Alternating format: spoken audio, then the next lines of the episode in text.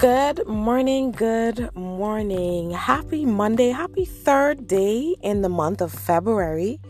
I am so glad to be speaking to you this morning because God has been so good to me. He is faithful, His love is everlasting, He is so kind, and He has been so wonderful to me.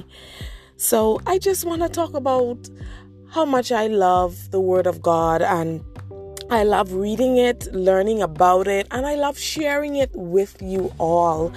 And today I'd like to share a, a, powerful passage of scripture in the book of Psalms. Psalms is one of my favorite books in the Bible. And the book of Psalms, it says, Praise the Lord, for he is my rock. He trains my hands for war and gives my fingers skills for battle.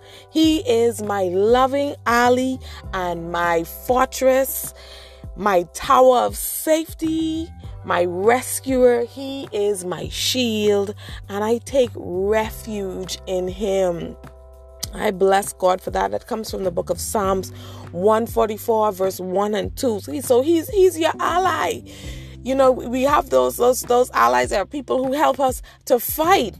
And so the Bible teaches you that God is training you for battle. He is our personal instructor, He is our coach.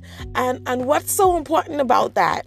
In the face of all of your trials, when you are faced with them, He never leaves us nor does he leave us helpless. He doesn't forsake us. He is always with us. Instead, he gives us powerful weapons to fight against the plans of the enemy because we know that the weapons of our warfare are not carnal, but it's mighty through the pulling down of strongholds in our lives. And so we can use his word. His word is a two edged sword for us to use against the enemy. And then the armor, the armor of being a warrior. And we can find that in the book of Ephesians, chapter 6. Apart from that, the powerful name of Jesus. When we call on that name of Jesus, all things are made possible. And it also says in the Bible, anything you ask in my name, I will do it. That's how powerful that name is. It gives you all authority.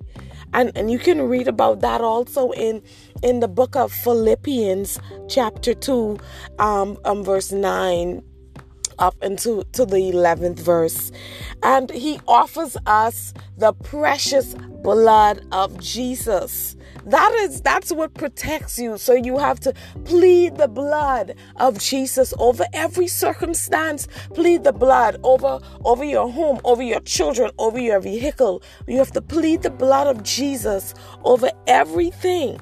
And then there's prayer. Oh, prayer. More prayer more power my pastor always says that and i love that and and and prayer which is it is effective and it and it makes the enemy of, of our souls to, to flee. So we have to play. We have to declare some things into the atmosphere through prayer. We have to pray on a daily basis. Pray, pray, pray. I feel so strong.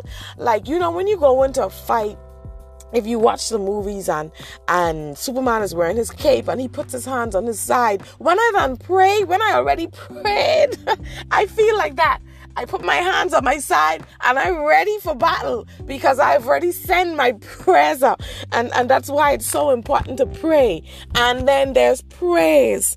And I spoke about this one Sunday at my church. Praise, you know, praise. That, that's when we talk about um, um praise, sending you, you send forth your praise. Praise is a powerful weapon. It, it, and it, it destroys every every plan of the enemy. Praise, it, it confuses your enemies. It does. Because no matter what you're going through, you got to praise Him. And it, it may be seem rough. You may be in the fire, but you're praising Him. So we have to continue to pray. So once we use, He's given us all the tools, He's given us the weapons that we need to fight. His word, the armor, the blood of Jesus, the powerful name of Jesus, His blood, prayer, and praise. That's all you need. So it's in our trials that we learn to to face our, our giants.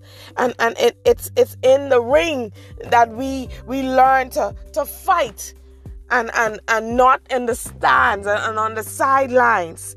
So I encourage you today to be fearless no matter what the situation is that you're facing because God he, hasn't he hasn't fallen off his throne. He is still there. He is still and will always be in control. So don't let go of his hand. Don't take your eyes off him. Be brave and face your trials because the Lord of angels he uh, he's armed and he's fighting. He fights right beside you. Have a great Monday and thank you for tuning into the rhema word.